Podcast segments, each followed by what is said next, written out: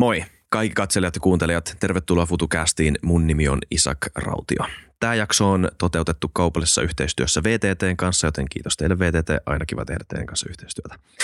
Ja siitä puheen ollen meillä on vieraana tänään V T T:n johtava tutkija, te- tekniikan tohtori Mikko Pihlatie vieraana. Moi, tässä Isak tulevaisuudesta. Tarkoitin siis tutkimusprofessori, ei johtava tutkija. Moi ja kiitos kutsusta. Joo, kiitos että tulit. Miten menee? Oikein hyvin. Kiva kuulla. Syksy alkanut ja Raidenjokerikohta käynnistyy ja se menee siitä ohi. Totta. Paikalliset liikenneratkaisut siinä lähellä kehittyy, niin sehän on aina hienoa. Milloin se aukeaa?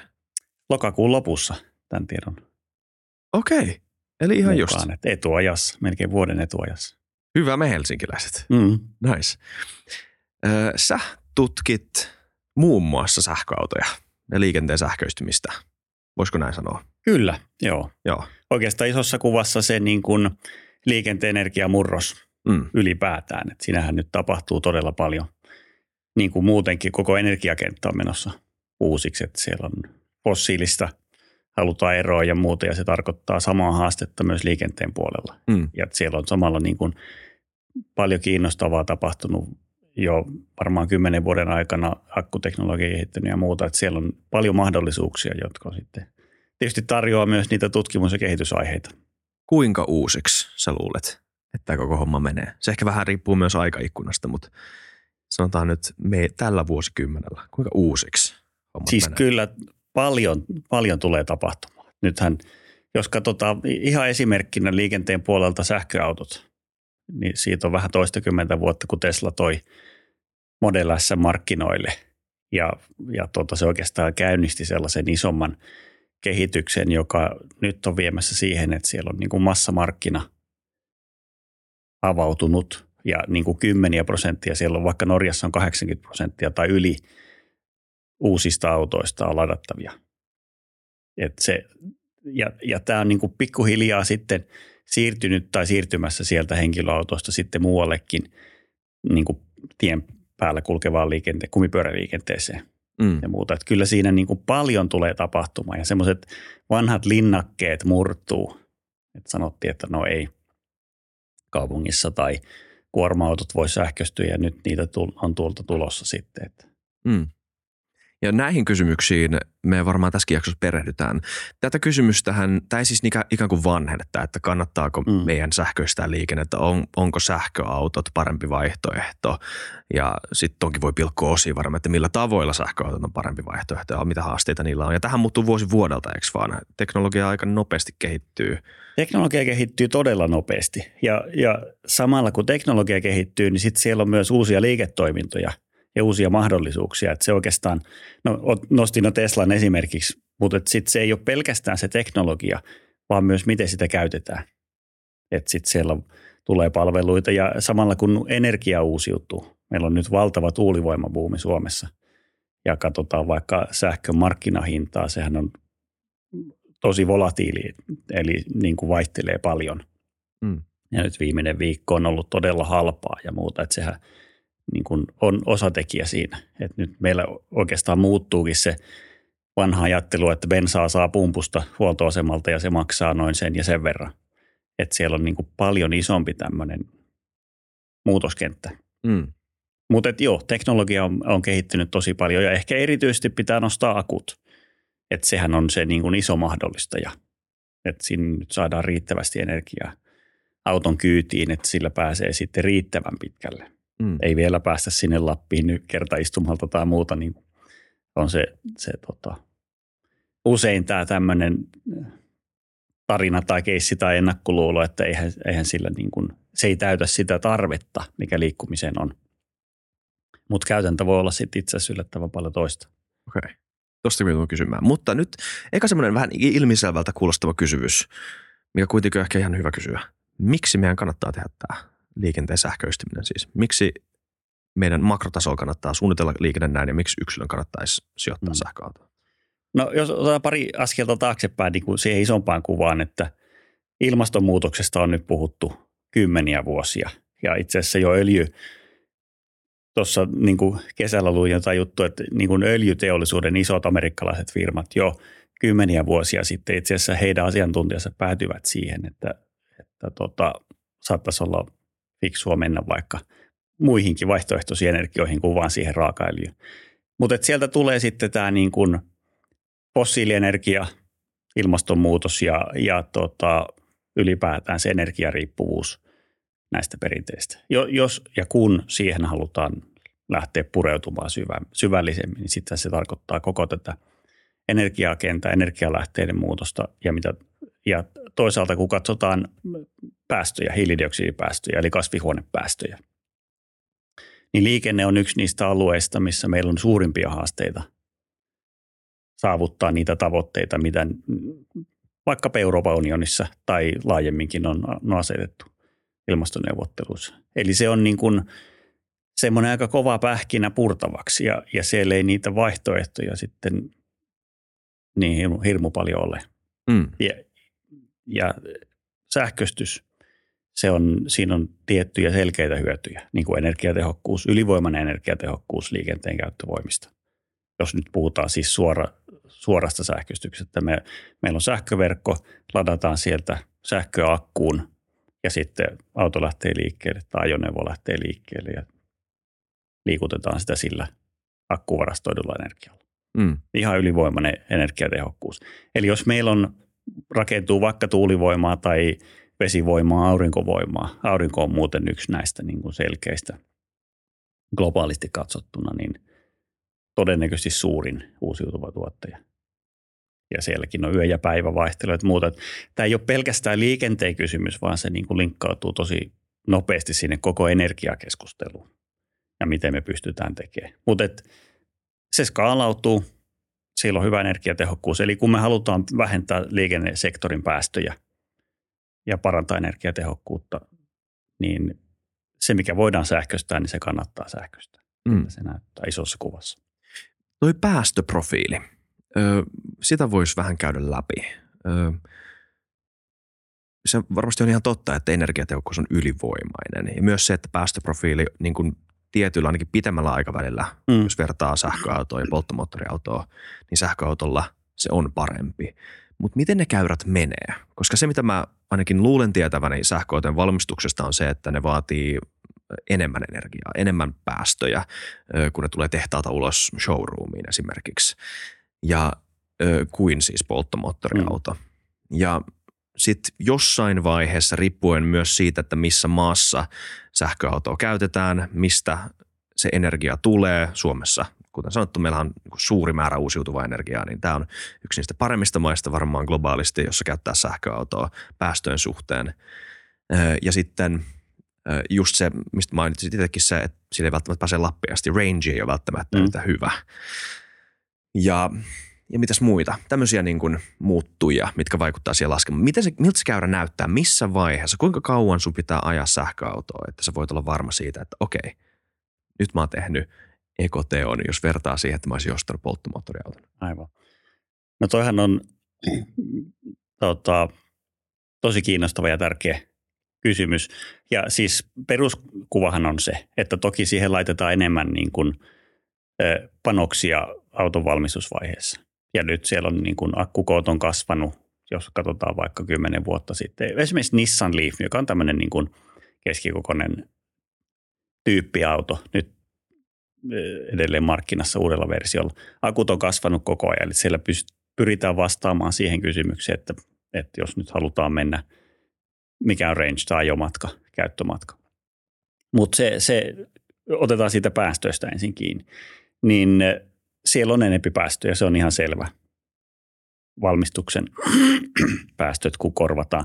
Ajatellaan, että se vaikka auton kori on sama, ja sitten verrataan, siellä on polttomoottori, bensa tai diesel, ja sitten siihen liittyvät mekaaniset vaihteistot ja muut. Tai sitten siellä on sähkömoottori, joka on sinänsä kompakti ja pieni, mutta se akku varmaan tuo niitä ominaispäästöjä lisää. Niitä on vaikeampi hankkia, niitä materiaaleja, niitä on joo. Tuota, joo, tämmöisiä syitä varmaan on. Siellä on sellaisia syitä, ja sitten sit sehän on kuitenkin energiaintensiivistä teollista valmistusta. Siellä on kemian mm. teollisuutta, ja niitä niin kuin hankintakanavia ja valmistusprosesseja on paljon eri, mistä se tulee, ja esimerkiksi mitä, minkälaista energiaa siellä käytetään siellä tehtaalla.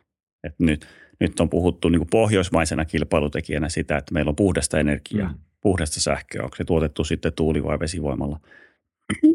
Kun taas vaikkapa Kiinassa, niin siellä on, saattaa olla hiilivoimalaitoksia sitten. Et siinä mennään tavallaan vähän ojasta allikkoon, jos se itse valmistaminen on sitten ympäristöä saastuttavampaa tai muuta. Mutta mitä me nähdään, niin siellä on tosi iso ö, kehitys siinä, miten se niin kuin ominaispäästö per kilowattitunti, eli sitä akkukapasiteettia, varastokapasiteettia kohtaan, että se on tippunut ja tippuu edelleen. Eli siinä tavallaan se on niin kuin laajassa mittakaavassa uusi teollisuuden ala, jolloin siinä on sen niin kuin valmistamisen, valmistamisen tota, kustannus. Tietenkin me, me nähdään niin kuin valtava kustannustasolasku mm. viimeisen kymmen, reilun kymmenen vuoden aikana. On mennyt murto-osaan siitä, että mitä akkupaketti maksaa. Ja se tietysti vaikuttaa sitten siihen ostohintaan. Mennään varmaan siihen talouteen kohta erikseen. Mutta joo. Kyllä. Se on C O kaksi eli hiilidioksidin jalanjälki on suurempi valmistuksessa, mutta sitten se kääntyy toiseen asentoon, kun me lähdetään sitä autoa käyttämään. Ja nyt siinä oikeastaan sitten se vastuu palautuu osittain sille kuluttajallekin, että minkälaista sähköä sinne ladataan. Mm. Että jos lasketaan E U:n keskimääräisellä C O kaksi päästöllä tai sitten kuluttaja voi ostaa sähkönsä mistä haluaa. Mm. Tuulivoima saattaa olla pikkasen kalliimpaa, tai jos mennään pörssisähköön, no se on vielä sitten eri se, että mitä sähkö maksaa minäkin kellon aikana. Mutta se valinta, että ostetaanko me nyt kivihiilisähköä sitten vai uusiutuvaa sähköä tai vesisähköä, eli se on saatavilla markkinoilta nollapäästössä sähköä. Mm. Ja jos sillä mennään, niin sitten se kulmakerro onkin niin, että se, ne käyrät leikkaa itse asiassa hyvinkin nopeasti. Että onko se nyt sitten kymmenen tuhatta vai kaksikymmentätuhatta vai kolmekymmentätuhatta kilometriä. Oho, mutta se on jo aika hyvä. Joo, siis tämä on, riippuu vähän, että paljonko siinä ajassa menee, että kuinka paljon tietysti autolla ajetaan. Koska mä muistan, että muutama vuosi sitten puhuttiin melkein sadasta tuhannesta kilometristä. Joo, ja, ja tämä kuvaa sitä, että niinku siellä kehitystä tapahtuu oikeastaan kaikilla alueilla. En mä pysty sanomaan sellaista y, niin, niinku tarkkaa numeroa siitä. Mutta riippuu että, mitä vertaa. Mitä riippuu mitä vertaa ja missä se akku on tehty. Tuleeko se nyt, meillä oli niinku vielä...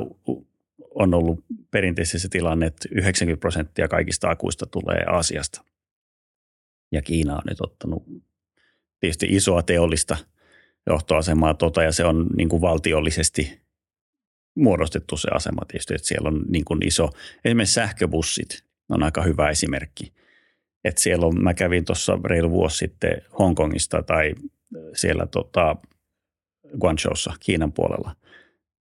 Huikea esimerkki Shenzhenissä, kuusitoistatuhatta sähköbussia. Siinä, se, se on miljoona kaupunki, mutta se, se on niin kuin ylivoimaisesti suurin yksittäinen kohde, missä sähköbussia on tehty. Eli siellä on markkina ja siellä, se on luotu markkina tietenkin, siellä on vaadittu ne bussit, mutta se on samalla luonut teollisuuden. Ja nyt me nähdään kiinalaisia sähköbussia täällä Helsingin kaduilla ja monessa muussa paikassa Euroopassa. Että tässä on myöskin tällainen niin kuin teollisuuspoliittinen kulma siihen myös. Ah, onko se niitä, jos se nousee se, se antenni ja sitten ne lataa itseänsä? Niin, sitä kutsutaan pantograafiksi. Itse asiassa tota, se kiinalaisten konsepti on se, että sinne pannaan valtavan iso akku mm-hmm. ja sitten oper- eli bussioperaattorit, kuka sitä nyt linjaa liikennöi, niin sitten siellä on oma varikko ja varikolla on sitten niitä latureita rivissä. Eli ajatus on se, että niitä ladataan yön yli. Ja tämäkin kuvaa sitten tavallaan siinä on konseptitasolla mennään sieltä ajoneuvosta itse asiassa siihen järjestelmäratkaisuun.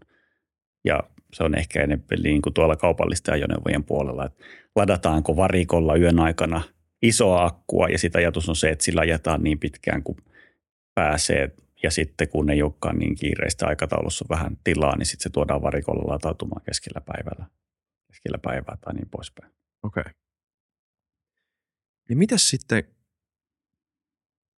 Monissa muissakin kaupungeissa on kokeiltu näitä. Mä muistan, että tota, eikö Budapestissa oli joku sähköbussikokeilu, varmaan kaikissa tosi monessa kaupungissa järjestäisi. Mä mainitsin Budapestin ikään kuin se olisi joku poikkeus, mutta siis näitähän on, näitä busseja. Miten ne toimii esim. Ääriolosuhteissa? Et sopeutuuko ne esim. Tämmöiseen niin kuin Suomen kaltaiseen todella kylmään talveen? Mehän tehtiin tota... siitäkin on jo toistakymmentä vuotta Helsingin seudun liikenteen kanssa itse asiassa todella pitkä tämmöinen esikaupallinen pilotointijakso, jossa niin kuin sitten pureuduttiin sähköbussien tekniikkaan ja, ja luotettavuuteen ja muuta, ja kyllä siellä on valtavasti kehitystä tapahtunut.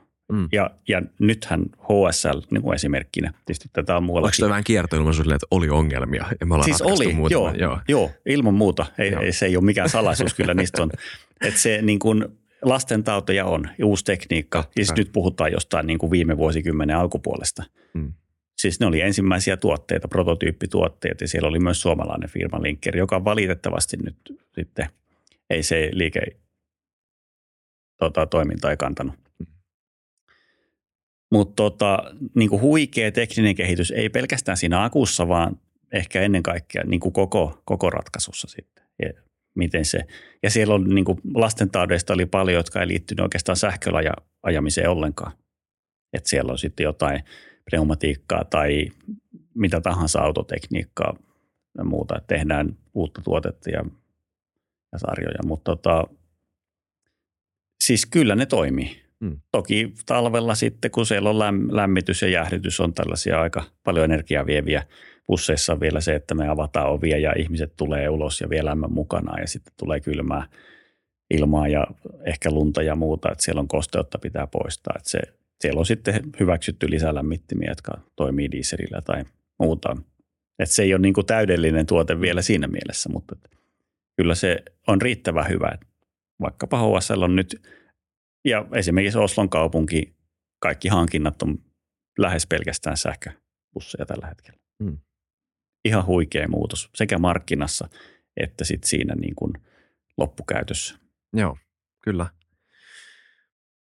Sä Mä muistan, kun mä tein vähän tutkimusta tätä jaksoa varten ja luin susta ja sitä, että mitä on, on kirjoitettu, niin sulla oli tämmöinen yksi, varmaan ekujuttu, mikä tulee esille, on tämä, että Suomen pitäisi tehdä niin kuin vahvempia, vielä niin kuin enemmän sijoituksia mm. tähän niin kuin sähkö, sähköistymisinfraan. Niin mitä sä tarkoitat sillä? Kuinka niin kuin paljon Suomen kannattaisi nyt nojata tähän suuntaan? Tuossahan oli niin kuin muutamia vuosia oli, jos palataan hetkeksi henkilö, henkilöautoihin, Joo. oli hankintatukea ja, tota, ja, ja muuta. Ja se niin kuin ajatuksena, että vauhditetaan. Meillähän on tämä tyypillisesti tämmöinen niin kuin vähän munakana-asetelma, että kumpi on ensin ajoneuvo vai latauslaite tai lata, latausinfra. Tai jos mä oikeastaan aloitan vielä ensin Norjasta. Siellä niin kuin esimerkkinä se on maailman johtava sähköautomarkkina tällä hetkellä. Eikä pelkästään henkilöautoissa, vaan myös esimerkiksi lautoissa, maantielautoissa mennään vuonien yli tai, tai muuta, tai kaupunkibusseissa ja, ja tota, varmasti myös niin kuin tavarankuljetus kuorma-autopuolella tapahtuu. Mutta valtavan niin kuin määrätietoisilla ja isoilla su, niin kuin tukitoimilla, subventioilla, erityyppisillä, siellä avattiin markkina ja myös niin kuin autovalmistajat halusivat niin kuin tunnistaa, että täällä on semmoinen niin kuin näyteikkuna, missä voidaan nyt sitten näyttää, että niin kuin tämä homma toimii. Ja se on tietysti pohjoinen maa, niin kuin Suomikin. Mm. Ja, ja Suomessakin tosi, toki niin kuin lähdettiin niin kuin tuohon suuntaan, ei yhtä pitkälle, mutta siellä on, niin kuin, on tehty jo paljon. Siellä on autovero, ajoneuvovero, siellä on progressiota, eli mitä korkeampi päästö, niin sitten sitä enemmän maksetaan autoveroa esimerkkinä. Sitten oli hankintatukea, eli kaksituhatta euroa sinne asettu sitten maksimisumma ja niin pois. Eli tämän tyyppisiä tukia on ollut. Ja sitten mun mielestä tosi tärkeä, mitä on tuettu, on niin kuin kotilatauksen mahdollistamista. ARA, ARA on tukenut niin kuin taloyhtiöitä, tekee valmiuksia sähköautolataamiseen. Ihan niin kuin oma, omakohtaisena kokemuksena mun rivitaloyhtiöön tuossa pari vuotta sitten toteutettiin. Sähköt piti muutenkin uudistaa sähkön syöttöön. Me haettiin ja saatiin ARAlta tukea. Ja kyllä mä sanoisin, että se nopeutti sitä, mm. että niin kun, mulla on nyt henkilökohtainen mahdollisuus ladata kotona. Ja se on todella iso osa sitä päätöstä sitten, että minä lähdin hankkimaan sähköautoa.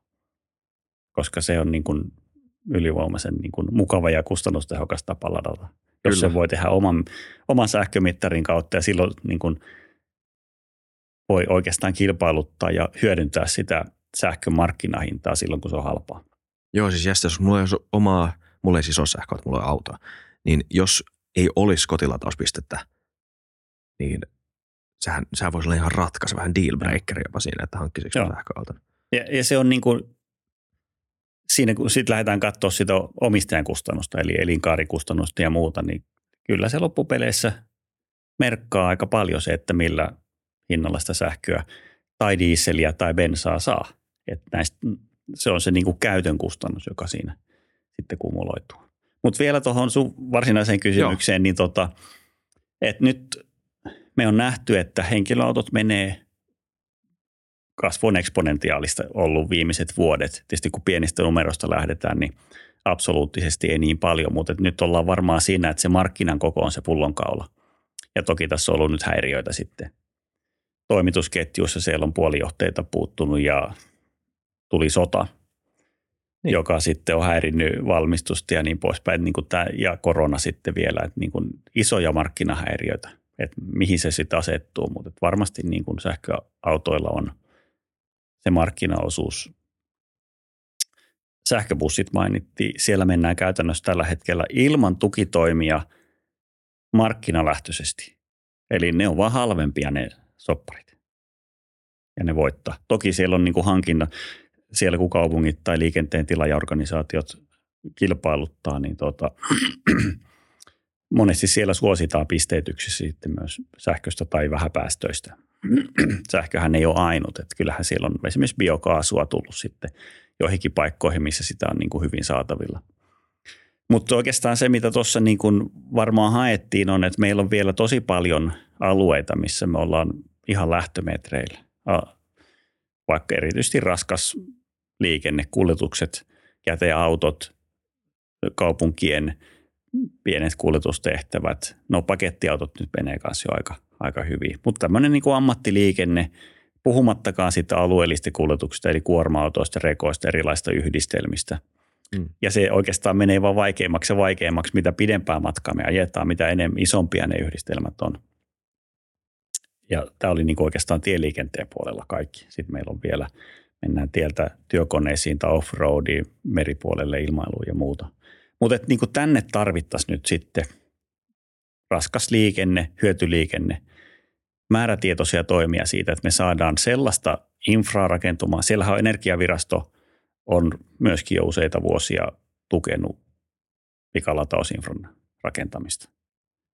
Se on varmaan näihin vuosiin saakka painottunut pääasiassa sinne niin kuin henkilöautosegmenttiin, koska siellä on kysyntää.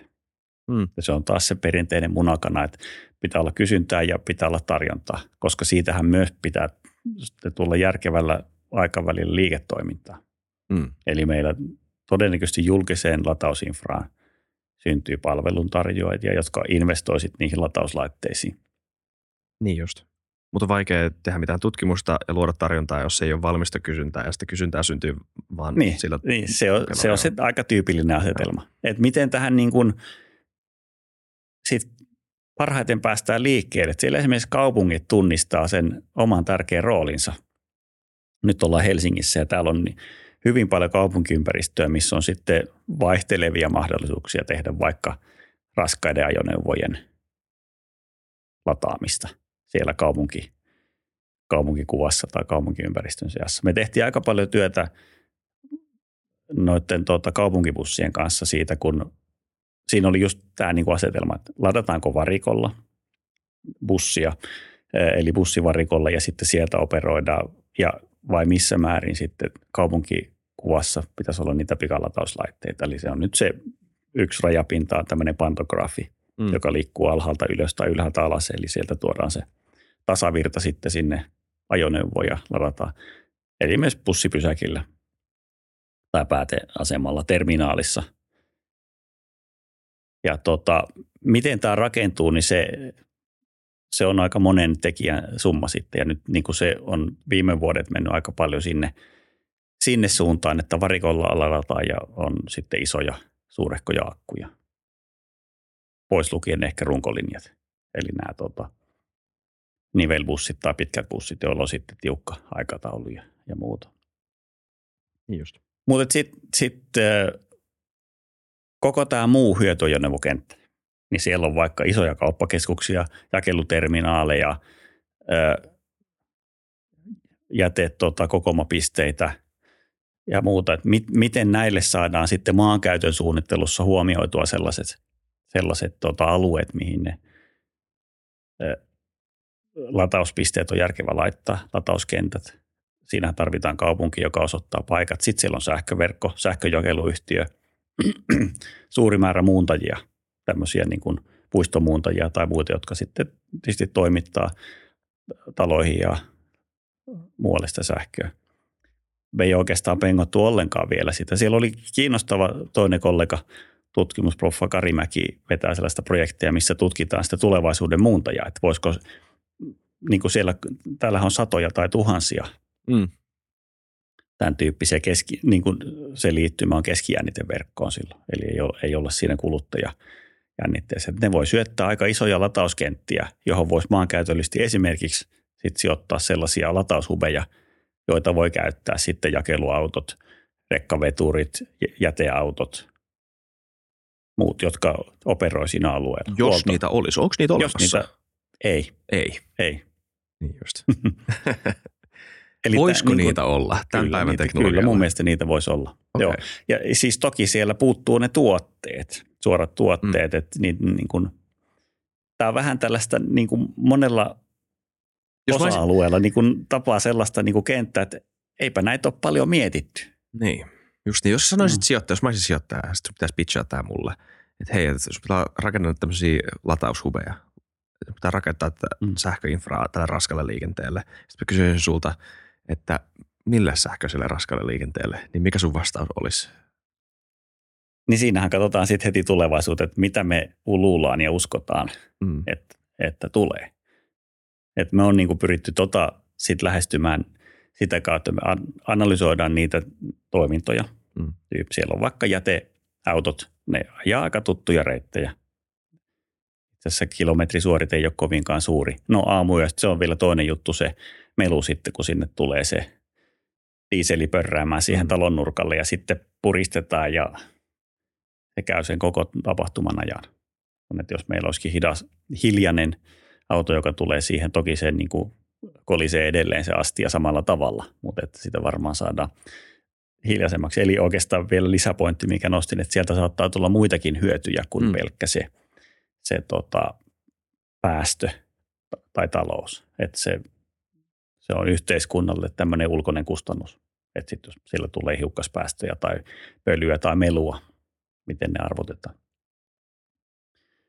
Mutta tota, niin, nämä latauskentät, eli se, ketkä sitä käyttää ja, ja varmaan se ydin kuitenkin tulee siinä, että jonkun pitäisi löytää siitä se liiketoimintamahdollisuus tai malli. Ja kuka siihen investoi, millä edety, edellytyksillä ja, ja miten saadaan se käyttöaste ylös.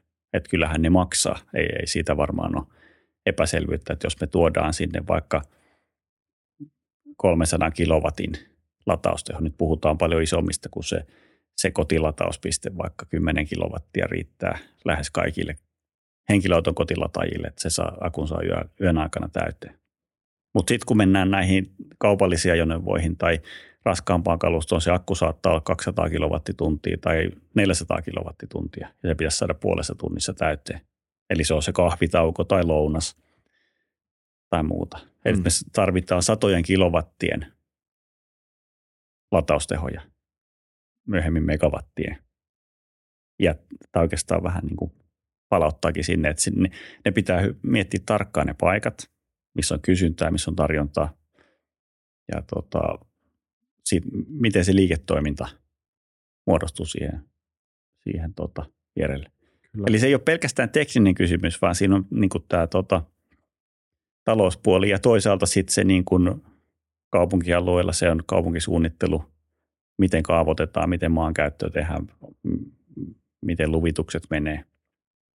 Niin just. Yllättävän kauan. Mä voin kertoa silloin, kun niitä sähköbussiprojekteja Helsingissä tehtiin, niin muun muassa Hakaniemeen tehtiin. Haluttiin pilotoida itse asiassa juuri tällaista yhteiskäyttöistä latauspistettä. Luvitus oli yllättävän pitkä prosessi. Se projekti meinasi melkein loppualta pois. Okay. Eli se oikeastaan kertoo vaan siitä, että niin kuin siellä pitää niin kuin kaikki osapuolet pitää niin kuin olla tietoisia tai sitoutua siihen hommaan. Niin. Monessa kaupungissa, tai itse asiassa valtio myös, puhutaan, niin kuin tavoitteet on hienot ja muuta, mutta että ne käytännön toimet, että luvitus toimii, maankäytön suunnittelu toimii, sähköverkko on siellä, missä pitää. Toki, eli siellä on niin kuin tosi monta eri osapuolta. Mm. Joo, mä ainakin voisi kuvitella, että raskas liikenne on erityisesti sähköistämisen tarpeessa ainakin pitkällä aikavälillä, koska jos voidaan aina puhua henkilöautoilusta ja julkisesta liikenteestä, varmaan ja. siinä tulee tapahtumaan jonkunnäköinen muutos. Tulevaisuudessakin olisi itse asiassa kiinnostava kysymys mm, sulle mm. tähän, mutta raskasta liikennettä ei oikein voi korvata millään, vai voiko? Ehkä jollain junilla, mutta se on, voisi olla, kuvitella, että se on vähän vaikeampaa, koska me, niin kuin kaman pitää liikkua paikasta toiseen edelleen. Niin siis sielläkin on tosi paljon niitä, me kaiveltiin sitä tuossa tuossa tota, pari vuotta sitten vähän enemmänkin. Siellä on niin, kuin niin paljon niitä erilaisia kuljetustehtäviä. Meillähän on paljon, niin kuin, jos lähdetään vaikka teollisuudesta liikkeelle, siellä on metsäteollisuus, metalliteollisuus, kemian teollisuus, niin kuin nämä tuotteet, raaka-aineet ja tuotteet tulee pääasiassa satamiin, tai sitten niitä tuodaan kaivoksista tai metsästä ja, ja muuta. Että siellä liikkuu niin kuin tämmöistä bulkkitavaraa tai välituotteita tai lopputuotteita. Ja niin kauan kuin me ollaan niin kuin maailmanmarkkinassa osa, niin ja kotimarkkina on tietysti siinä mukana. Kaikki näähän pitää niin kuin liikuttaa. Mm. Miten iso kuva? Mun mielestä se on niin kuin yksi tällaisia kysymyksiä, joita ei myöskään ole hirmu paljon pohdittu, että miten se koko tämä niin kuin erityisesti tavarankuljetuksen kenttä muuttuu. Meillä on digitalisaatio tuo mahdollisuuksia. Siellä on vaikkapa just sähköverkon ja tieverkon niin kuin synergioita ei ole kovin kattavasti ainakaan mun nähdäkseni analysoitu. Eli jos ajatellaan sitä raskasta kalustoa, me tullaan tarvitsemaan, ja nyt on itse asiassa velvoittavaa E U-lainsäädäntöä. Meillä tuli tämä vaihtoehtoista tota, käyttövoimien infrastruktuurin direktiivi voimaa. Eli velvoittava lainsäädäntö siihen, että siellä on niin kuin ensin näillä pääkuljetuskäytävillä ja sitten vähän laajennetulla käytävillä, niin siellä pitää olla riittävän tiiviin niin kuin välimatkan tota, ö, välein sitä latausinfra, niin, että se on muutamia kymmeniä kilometriä ja muuta. Ja tämä on vähän sama juttu, jotta se rakentuu sitten vähän myöhemmin kustannustehokkaasti tai niin kuin mahdollisimman liiketoiminnallisesti, niin pitää saada se kysyntä ja tarjonta sitten kohtaamaan. Siellä puhutaan esimerkiksi sellaisista, että me saataisiin yhdistettyä se henkilöauton lataaminen, niin kuin latauskentät tai se teho, joka syöttää. Henkilöautot ja, ja raskas liikenne voisi hyödyntää niin kuin samaa investointia tai infraa. Mm.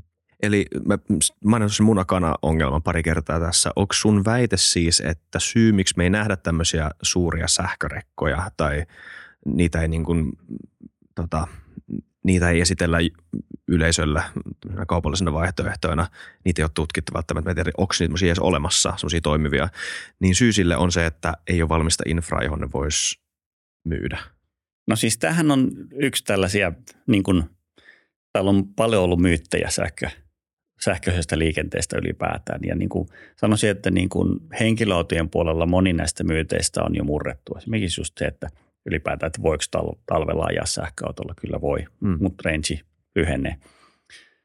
Mutta niin sitten kun mennään sinne raskaampaan kalustoon ja erityisesti vaikka pidemmille matkoille, niin se niin kun, taas vähän niin kuin ennakkokäsitys on, että ei tämä tule onnistumaan, että siellä on niin, niin, pitkä, ei ole, mut, niin pitkät tonnit energiankulutus, ei ole infraa.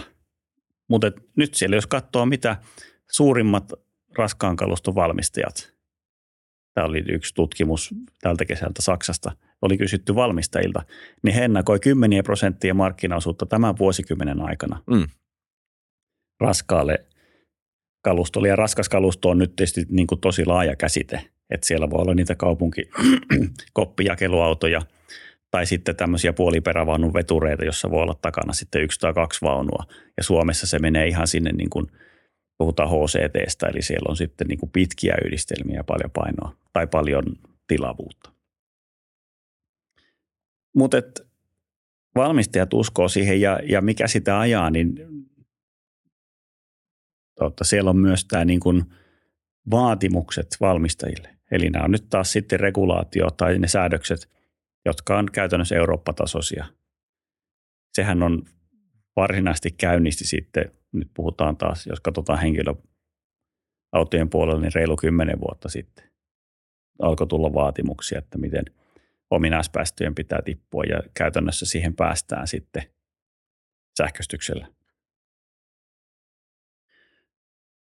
Mutta sama on nyt sitten tulossa raskaan kalustoon, siellä on päästörajat kiristyy ja siihenhän se valmistava teollisuus sitten vastaa.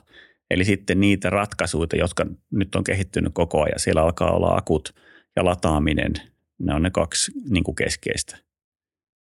Teknisesti sillä tasolla, että voidaan, voidaan toteuttaa ensimmäisiä pilotteja. Niitä mm. on nyt Suomessakin jo käynnissä, eli, eli tota, valmistajat tekee kalustoa ja sitten toisaalta niitä ottaa operaattorit käyttöön ja silloin meillä on, täällä on Suomessakin niin kuin ihan johtavia yrityksiä, jotka valmistaa latauslaitteita ja siellä on selkeä suunta siihen, että mennään kohti niin kuin useiden satojen tai jopa megawatin lataamista. Me on aika jännä aikaa sun Joo. tutkimusalalla. On, on kyllä. Eli tavallaan niin kuin se, se on edellytys, että se niin kuin tekniikka, teknologiset ratkaisut on riittävällä tasolla. Mutta se, se ei riitä, mm. vaan sitten tarvitaan se markkina. Ja miksei niitä ole juuri nyt, niin ne on kalliita. Ja niitä ei oikeastaan, niitä on vaikea saada. Ihan käytännön esimerkki. Meillä oli tota H S Y, eli Helsingin seudun ympäristöpalvelut, kanssa sähkö, sähköisen jäteauton kokeiluhanke. Me varmaan käytettiin tota toista vuotta, että yritettiin löytää, mistä voisi kaupasta ostaa sähköisen jäteauton rungon, jonka päälle voisi tehdä sitten sähköisen jätepakkarin, eli se, joka puristaa, puristaa sitten tota jätteet kasaan, että sinne mahtuu seuraavakin lasti. Ei saa, ei löydy. Ja sitten pitkän niin kuin joku tämmöinen prototyyppi, konversio, juttu saatiin, mutta niin kuin nyt niitä sitten alkaa saada. Eli siinäkin meni kaksi, kolme vuotta, että siellä on tuotekehitys taustalla ja muuta. Ja, ja nehän on kalliita tänä päivänä. Siellä on ainakin tuplahinta. Ja tämä on niitä sitten tarjontapuolen pullonkauloja, että miten me saadaan niin, tai miten se valmistava teollisuus saa sitten sen, sen tuota tuotekehityksen, tuotekehityksen katettua. Just niin. No nyt siellä on se aiempi kysymys, miten sitä pitäisi tukea. Siellä on raskaan kaluston hankintatuki, erittäin tärkeä juttu. Eli tota, sitä nyt valtio tukee sitten niille, jotka nolla- tai vähäpäästöisiä, käytännössä nollapäästöisiä kuorma-autoja hankkii. Siellä on jo niin kuin kaasupuolella, mutta myös sähköpuolella. Ja nyt odottaisin, että vety otetaan siihen mukaan. Ja toisaalta sitten edelleen sitä infraa tuetaan, mutta se ei nyt tällä hetkellä varmaan ihan täysin vastaa sitä, että mihin kehitys on menossa. Että saataisiin just tämän tyyppiset lataushubit ja sitten tämä niin kuin infravaatimuksen tyyppiset, mielellään monikäyttöiset niin kuin latauksen ratkaisut hmm. toteutumaan. Siinä on paljon tehtävää. Yksi juttu, ei ehkä... Ei ehkä enää yhtä paljon tai sitten jopa enemmän kuin ennen. Ei itse asiassa mitään haju, kiinnostaa kysyä sulta. Tämä herättää paljon tunteita. Tämä tota, sähköautot ylipäätään, tämä mm. niin green energy homma ylipäätään ja miten se kytkeytyy kaikkeen semmoisiin isompiin poliittisiin kysymyksiin. Huomaat sä sitä sun duunissa? Ja niin kuin, miksi sun mielestä tämä herättää niin paljon tunteita? Vaikka kyseessä on loppujen lopuksi aika niin kuin tekninen kysymys, mm. eikö vaan? Mutta ihmiset jotenkin identiteetissä, että pääsee päristelemään. Joo, siis siellä on niin kuin monen tyyppistä. Yksi on varmaan tämä tämmöinen peruskonservatiivi tai niin kuin semmoinen varauksellisuus, että ei niin kuin uskota ylipäätään, mm. että ei toi voi toimia. Että ollaan tavallaan urautuneet. Suomalaiset ei ole ehkä niin kuin kovin, kovinkaan kärjessä. En tiedä, onko tämä, voiko yleistää, mutta että siellä on semmoinen tietty varauksellisuus sitten, että ei olla välttämättä ensimmäisenä ottamassa.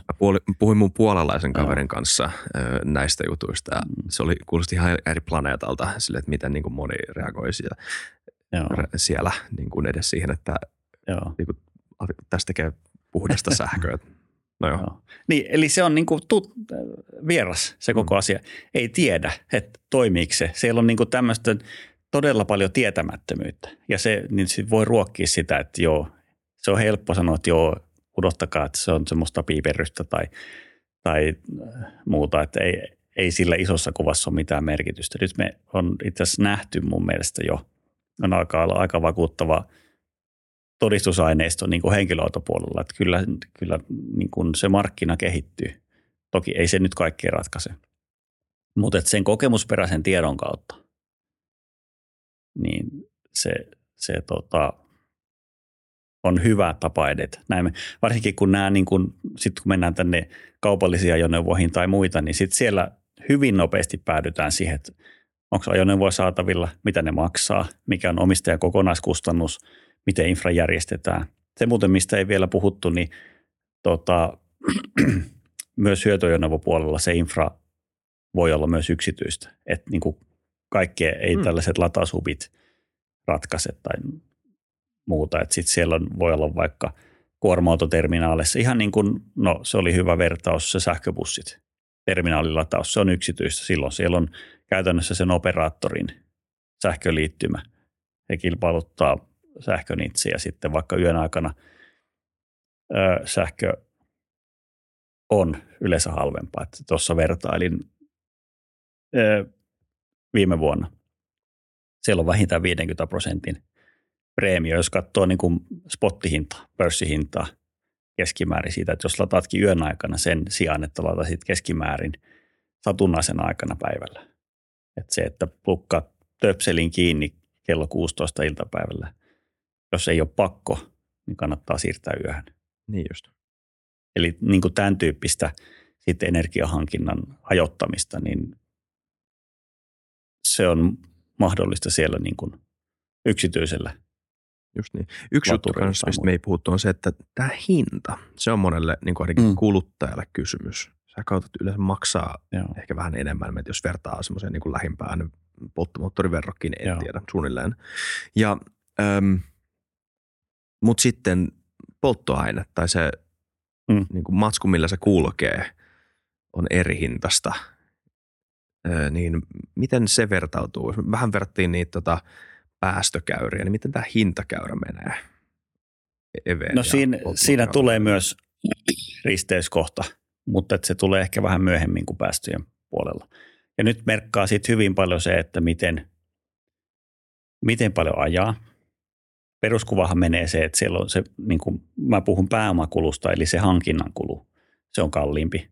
Jos voisi olla vaikka, noin niin kuin, en katsonut hinnastoja tai muuta, mutta jos vaikka viisikymmentätuhatta maksava sähköauto, tai sähköauto maksaa viisikymmentä tonnia, ja sitä vastaava polttomoottoriauto saattaisi olla kolmosella alkava hinta, missä kohti siinä, niin riippuu ehkä. Eli se hintaero pitäisi kuroa sitten sillä käytön kustannuksille, jotta päästään suurin piirtein samaan. Huolto on halvempaa, ei tarvitse öljyä vaihtaa, siellä on niin kuin muuta tällaista niin kuin sen polttomoottorin tai siihen liittyvää, niin tippuu pois, että siellä on erilainen huolto-ohjelma. Ja sitten siellä on se, se tota, energiakulu. Eli millä, millä tota, hinnalla energian saa. Lataus, kaupalliset tai latauspalvelut, siellä on tyypillisesti kaksikymmentä kolmekymmentä sentin per kilowattitunti hintoja, kun taas kotilatauksessa saattaa päästä pitkälti alle kymmenen, mukaan lukien siirtomaksu ja sähkövero, jos on, nyt on ollut nollahintassa sähköä aika pitkä. Mm. Eli tuolla voi olla itse asiassa tosi suuri merkitys, mutta se pyörii varmaan siellä niin kuin viiden ja kymmenen vuoden haarukassa se takaisinmaksuaika tai se, että niin kuin kokonaiskustannus on samassa. Mitä enemmän ajaa, niin sit se hyödyttää sit sitä halpaa sähköauto-omistajaa, koska se energia on suhteessa halvempaa. Joo. Et vaikkapa yhteiskäyttöautot. Mä pitkään ihmettelin, miksei taksit sähkösty. Siellähän, siellähän tulee tota, aika paljon ajoja. Ne saattaa olla kaksi vuoroa tai jopa niin kun, no nyt niitä on ruvennut näkymään. Joo. Et se, se on tämmöinen yksi sweet spot tai puhutaan, että se korkean käyttöasteen autot.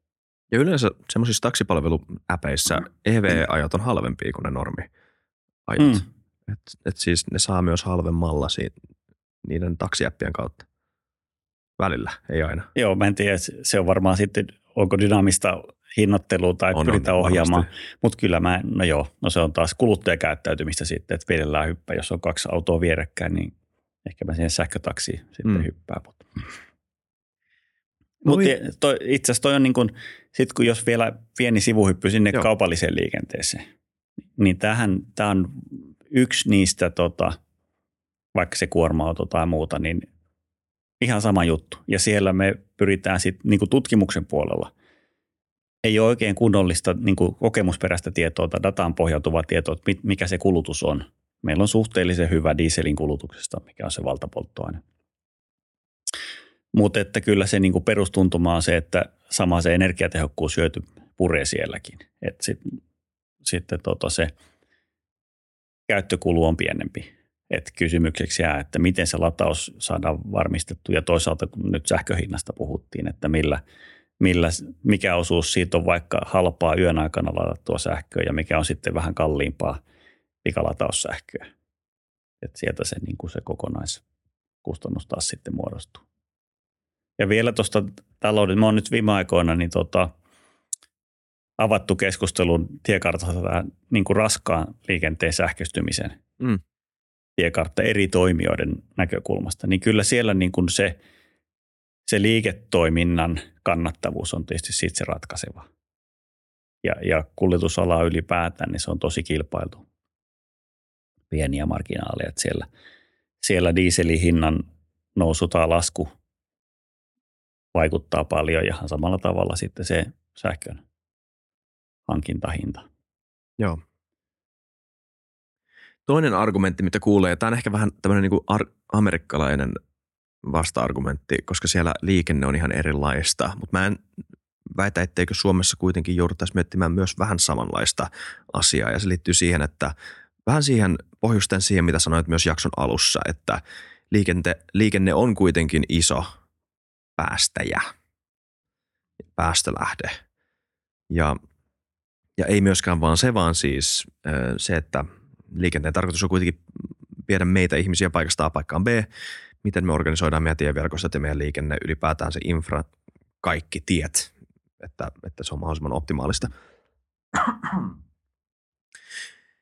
Öm, ja jos verrataan vaan polttomoottori henkilöautoa, polttomoottori, ei kun anteeksi, sähköiseen henkilöautoon, niin siinä niin kuin laitetaan laastari ison avohaavan päälle, jos katsotaan kokonaiskuvaa ja pitkää kuva, että pitäisi panostaa enemmän ja enemmän ja enemmän ja enemmän siihen, että meillä olisi julkista liikennettä, koska se ratkaisee sen niin kuin, ö, sinänsä niin kuin täysin ö, ominaisen ongelman, joka on henkilöautoissa, joka on se niin kuin, ö, kuljetuksellinen epätehokkuus. Että tuommoiseen yhteen mm. autoon, joka on kuitenkin aika iso, mahtuu tai menee yleensä yksi ihminen, yksi tai kaksi ihmistä ehkä. Sinne mahtuu neljä, viisi, mutta siellä liikkuu ja. yleensä vain yksi tai kaksi.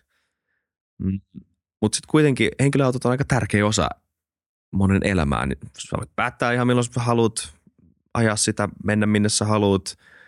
Ja monelle voisi olla vaikka ahdistava ajatus se, että joutuisi heittämään tommosen vapauden pois omasta arjestaan. Niin miten sä hahmottelet sun oman niin kun näkemyksen tähän kysymykseen? Mihin suuntaan liikenteen ylipäätään pitäisi mennä nämä kaikki haasteet huomioon ottaen? Tosi hyvä kysymys.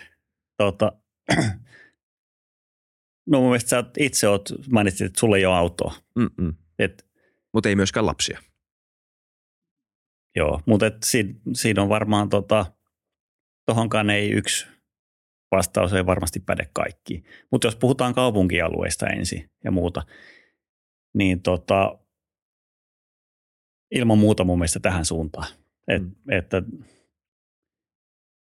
ei pitäisi olla itseisarvo, että sulla on se oma, oma auto ja sillä pitää päästä kaikkialle.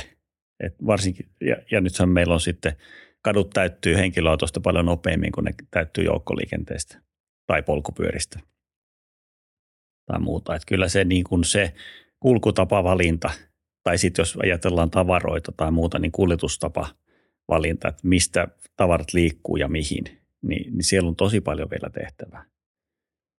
Ja me ei ole ehkä niin kuin Suomessakaan välttämättä hirmu paljon uskallettu tai haluttu tai pystytty ottaa sellaisia, käyttöön sellaisia toimia, jotka sitten varsinaisesti vaikuttaisi tuohon suuntaan. Mä oon jotenkin itse, en tiedä onko kapea katseinen, mutta tuntuu, että se semmoinen niin kuin, kun se tuntuu kukkarossa, niin sit sitä myös niin kuin huomioidaan muut. Esimerkiksi tietullit ei onnistu. Nollapäästöiset kaupunkialueet, tosi vaikeita, tiemaksut ja, ja muut. Et miten niin kuin, ja näähän joukkoliikenteen tukeminen. Nyt ilmeisesti on joukkoliikenteen verokanta vähän nousemassa ja muuta. Että niin kuin ne, nehän on niin kuin tämän, tämän tyyppisillä valtakunnan tason päätöksillä voidaan, tai sitten kaupunkipäätöksillä voidaan itse asiassa vaikuttaa aika paljon tuohon.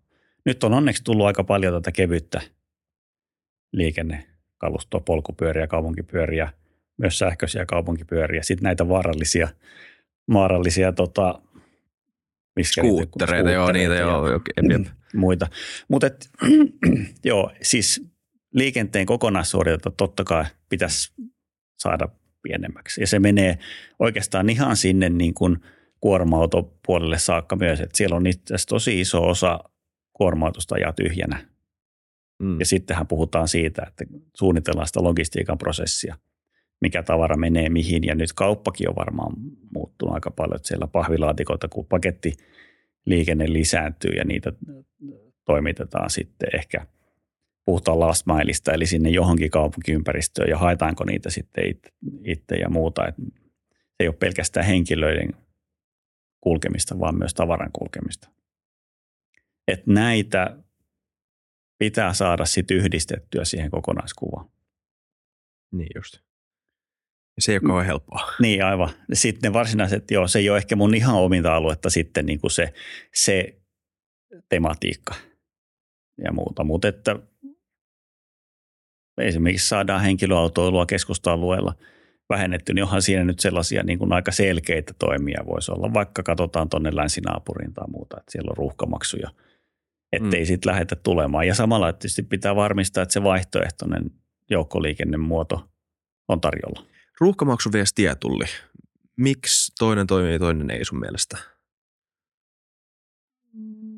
Mä huomasin, koska sanoit, että tietullit ei toimi, mutta sitten ruuhkamaksu siis tarkoitin sitä, että niitä ei ole vaan niin kuin, se ei ole poliittisesti Aa. mahdollista. Sitä ei ole vaan, aina silloin tällöin sitä ehdotetaan, mutta ei, men, ei etene.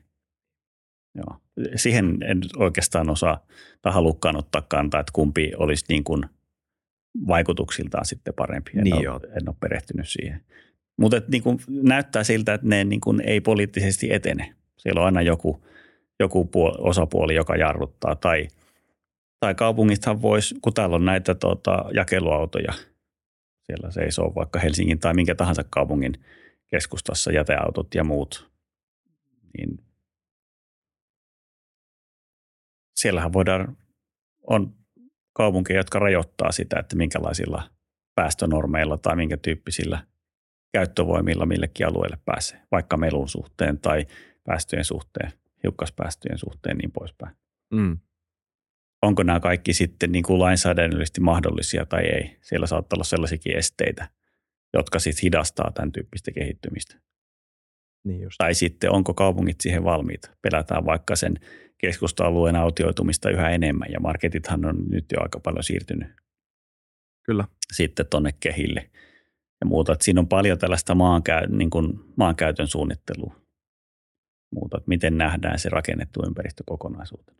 Joo, toi on tosi jännä, koska asun Köpenhamina tämän tuhat kertaa tässä podissa tämän esimerkin, mutta sanotaan nyt vielä kerran, tuhannen ensimmäisen kerran. Mm. Kööpenhaminassa koko keskusta on kävelykeskusta. Joo. Ja, ja se muutettiin sellaiseksi seitsemänkymmentäluvulla ja se kaupunkisuunnittelija, joka sitä ehdotti, sai yli tappouhkauksia siitä, että kuinka huono idea tämä on. Ja sehän on täynnä porukkaa. Sehän on aivan käsit... valtava elävä se keskusta. Joo, joo, siis harvojen maiden keskusta on yhtä upea ja siis yhtä kiva paikka olla.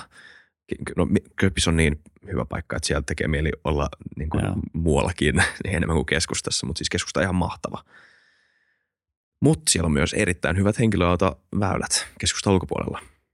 Jäätävä boulevardi, H C Andersens Boulevard, ihan keskusta vielä sinne Rådhusplatsenin vieressä. Ihan siis suora tie, monta kaistaa menee suuntaan ja toiseen, pääsee Nörrebrohun, pääsee tota, Syöthavniin, pääsee siis eri kaupungin osiin tosi nopeasti. Mm. En mä tiedä, miten ne on onnistunut, mutta siellä on niin kuin, molemmat hommat toimii siellä. Joo, se on ehkä sitten näkemyksellinen kaupunkisuunnittelu ja muuta. Et, ja toisaalta sitten väylä, että onko se sitten liityntä, liityntäpysäköinti tai syöttölinjettä ja muuta, mutta että on siinä varmaan tekemistä. Vitsit. Ja se on myös maantieteellisesti. Helsinki on tolleen aika hankala, eikö vaan? Tosi maantieteellisesti hankala. Niin, tämä on Niemi. Joo. Jep, kyllä. Öm, mihin suuntaan tällä hetkellä, me tiedetään nyt sun mielipide siitä, että mihin suuntaan pitäisi mennä. Mihin suuntaan me ollaan menossa sun mielestä tällä hetkellä? Mitä, mitä tota, ootko, ootko tyytyväinen, pessimistinen tai täysin niin kuin maan... Niin kuin Suomessa. Niin, Suomessa. Tota, kyllähän se vähän sellaista tyhjäkäyntiä. Varmasti oikeaan suuntaan ollaan menossa, mutta sitten siellä on niin kuin aika paljon tällaisia säilyttäviäkin juttuja, jotka mm. niin kuin vähän hidastaa sit sitä muutosnopeutta ja muuta. Et nyt, nyt, tota, ehkä se liittyy vähän siihenkin se, että rohkeutta, rohkeutta ja niin kuin, että jos meillä on kuitenkin iso visio, esimerkiksi energiavisio, mun mielestä se, mitä nyt uusi ministerikin kertoo, että niin kuin uutta puhdasta energiaa isosti Suomeen. Jos näin kävisi ja oletetaan, että se on halpaa, käytännössä siis sähkön tuotantoa, tuulivoimaa ja muuta. Meidän kannattaa hyödyntää se maksimaalisesti täällä. Mm. Looginen kaveri tolle mun mielestä olisi liikenteen sähköistyminen. Toki siinä pitää olla sitten se sektoriintegraatio, eli sillä tarkoitan nyt se energiajärjestelmän, sähköverkon ja sitten liikenteen liittämistä käytännössä niiden latauslaitteiden kautta, jotta se mahdollista on. Se on sen munakana-asetelman se toinen puoli. Et sitten samalla me, tota, no siellä on paljon tällaista niin kuin tietysti poliittisia valintoja, jakeluvelvoitetta, niin kuin erityyppisiä veroratkaisuja. Liikennehän on niin kuin todella herkkä veroaihe nyt varmaan, kun sit verokertymät pienenee, kun sähköistys kasvaa. Et siellä se valmistevero, joka nestemäisillä on, niin poistuu käytännössä. Eli verokertymät tulee. Siellä on isoja niin kuin vero, veroteknisiä keskusteluja edessä. Ja nyt kun valtakunnan budjettia katsottiin, niin se ei ole helppo se yhtälö.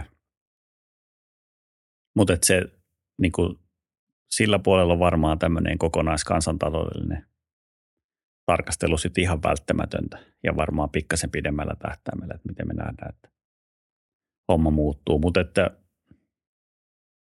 vedystä ei paljon puhuttu. Mm. Siis mehän tarvitaan niin kuin... Puhutaan vaan. Lähdetään siitä, että se niin kuin puhtaan vihreän uusiutuvan energian tuotto. Ja tietysti ydinvoima on siinä mukana. Ja sieltä tulee niin kuin päästötöntä, ainakaan, ainakin hi, lähes hiilidioksidipäästötöntä mm. sähköä. Ja, ja se on niin kuin hyvä voimavara Suomelle. Joo. Mutta jotta se saadaan niin kuin täysmittaiseen mieluiten sillä tavalla, että sitä ei vaan viedä piuhoja pitkin ulos, eikä ne piuhat riitäkään, koska siellä on niin, kuin niin iso ajallinen vaihtelu siinä, että välillä teho tuodaan sisään ja välillä sitä menee ulos. Ja se on hyvä, että meillä on niin kuin sähkömarkkina, joka sitten balansoi sitä. Mutta kyllähän niin kuin tänne tarvitaan sitten investointeja. Onko se niin kuin teollisia investointeja, valmistavan teollisuuden investointeja, vedyn, vihreän vedyn tuotanto, energiavarastot, niin kuin kaikki. Kaikki nämä on niin kuin elementtejä siinä. Just. Ja nyt mentäisiin vaan rohkeasti siihen suuntaan myös liikenteen puolella. Että se, siinä on nyt vähän sellaista epäröintiä ainakin tällä hetkellä. Okei. Okay. Entäs nuo vetyautot? Mä googlasin ne kanssa ennen tätä ja yllättäen mä löysin YouTube Shortsin, missä Elon Musk sanoo, että ei nämä vetyautot ole mikään juttu, mutta mä epäilen, että mä tiedän miksi se niin sanoo.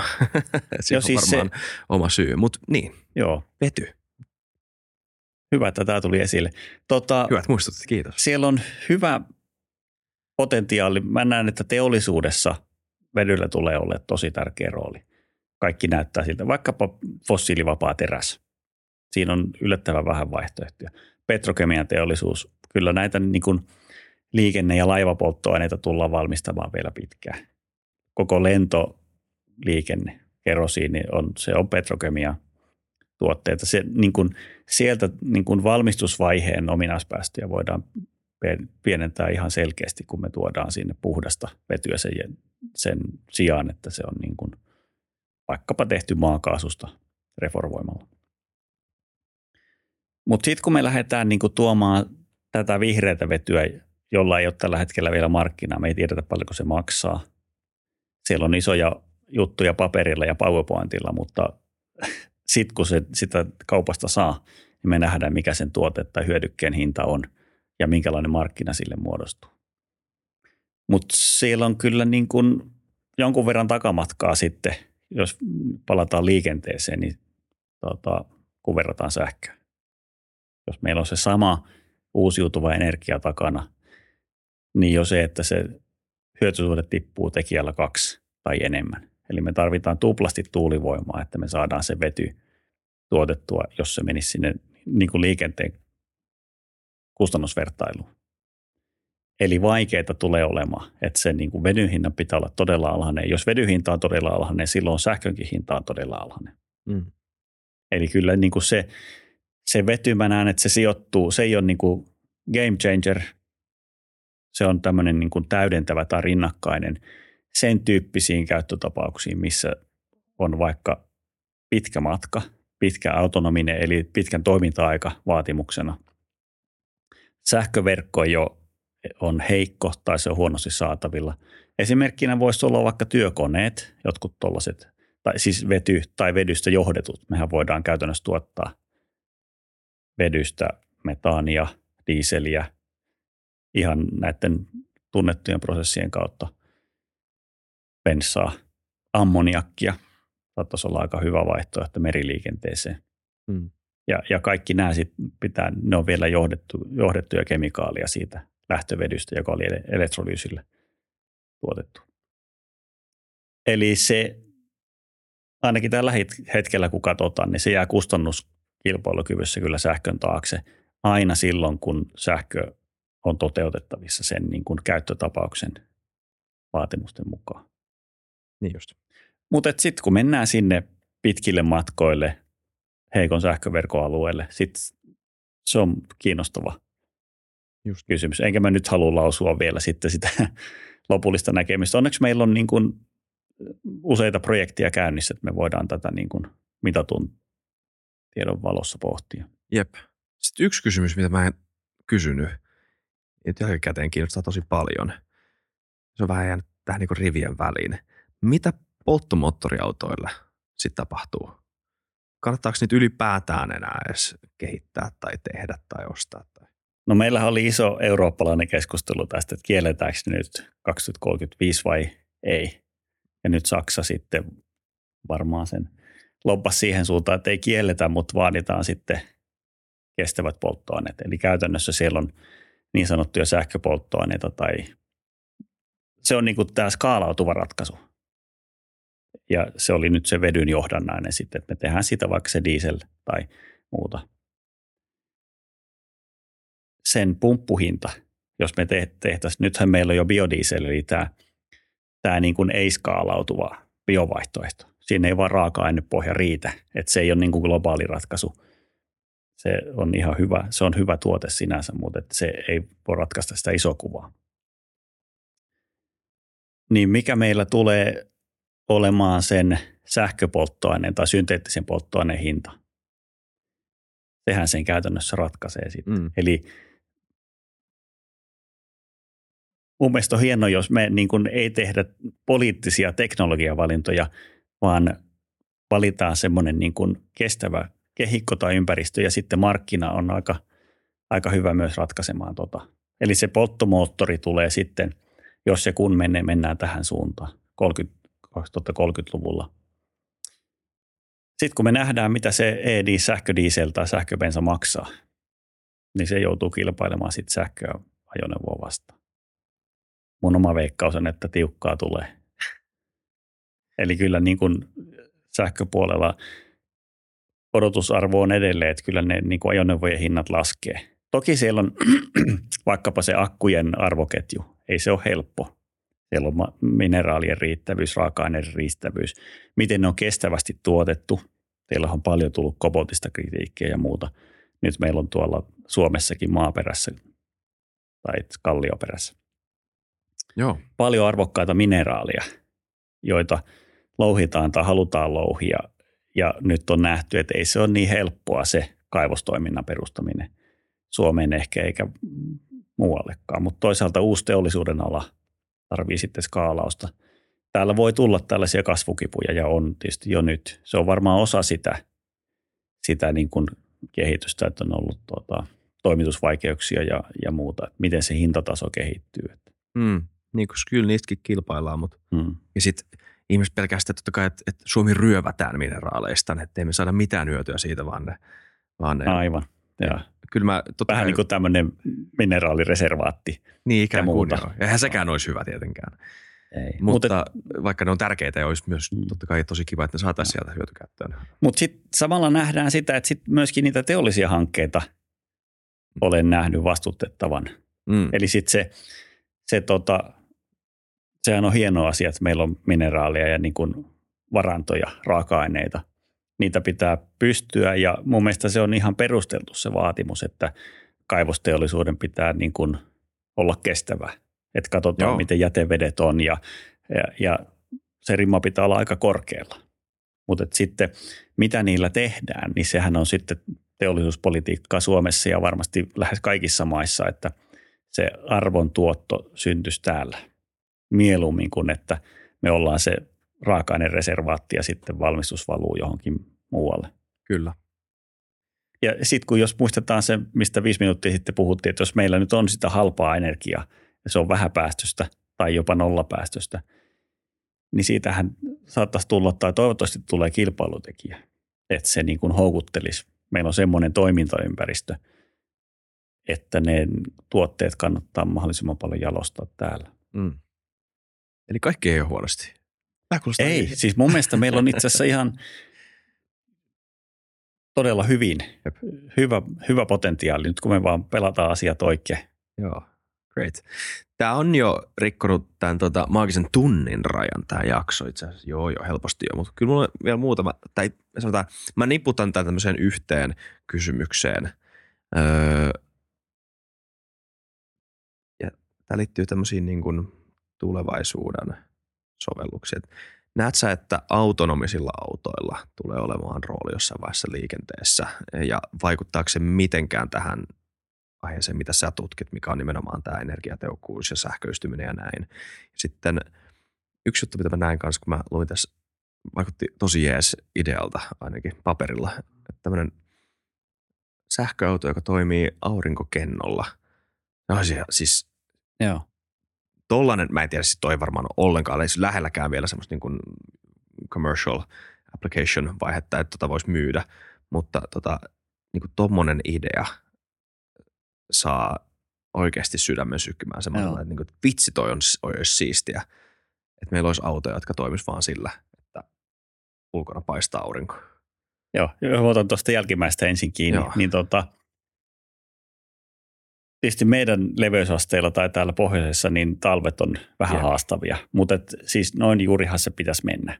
Eikä oikeastaan pelkästään autoissa, vaan mä oon odottanut jo aika monta vuotta, että milloin tulee semmoinen kattopelti, mihin on suoraan jo integroitu aurinkopaneeli siihen.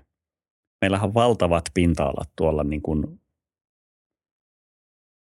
melkein kaikkialla, mm. jotka voisi olla samalla voimalaitoksia. Jep. Ja, ja jopa täällä itse asiassa meidän, kun kesällä tulee niin paljon tuota, aurinkotunteja, niin se saat aika hyvin balansoisit sitä pimeätä talvea. Toki siinä tulee se varastointi, että tuotto painottuu kesälle. Mutta että tuolla on niin kuin laajempikin potentiaali ja tosi iso, että jos siellä on vaikka ne, no kattopeltiyksi esimerkki tai muita tällaisia isoja niin kuin julkisivupintoja. Ja autoissa, vaikka kuorma-autot, koppikuorma-autot, siellähän on neljätolkulla tilaa ja, ja tota, ilman muuta mun mielestä tulevaisuudessa ne kaikki harvestoi energiaa. Ei se varmasti sitä koko, koko matkaa kata, mutta jos siitä saadaan viisi prosenttia kulutusta pienemmäksi, niin se on loppupeleissä aika paljon. Tai jo matkaa pidennettyä. Hmm. Kaikki kannattaa käyttää. Siellä on paljon tällaista. aerodynamiikka toinen tai ajovastuksia, niin kuin, kyllä siellä on niin kuin varaa siihen tekniseen kehitykseen. Hyvä muistaa, että polttomoottorikin, montako vuotta se nyt olikaan, niin kuin vanhaa tunnettua teknologiaa, ne kehittyy koko ajan. Mm. Että se on yllättävää, mitä sieltä aina vaan löytyy uutta. Joo, to, tosi hyvä pointti. Että siis mm. se, se, sitä ei ole tutkittu loppuun asti. Ei varmasti. Lähelläkään. No. Eiks vaan? Joo, kyllä, kyllä. Mm. Mutta sitten tuohon autonomisuuteen, niin me, tässä viime viikolla oli montakin, mutta yksi mielenkiintoinen keskustelu. Puhuttiin autonomisuudesta ja automaatiosta. Mm. Et siinäkin nythän jo...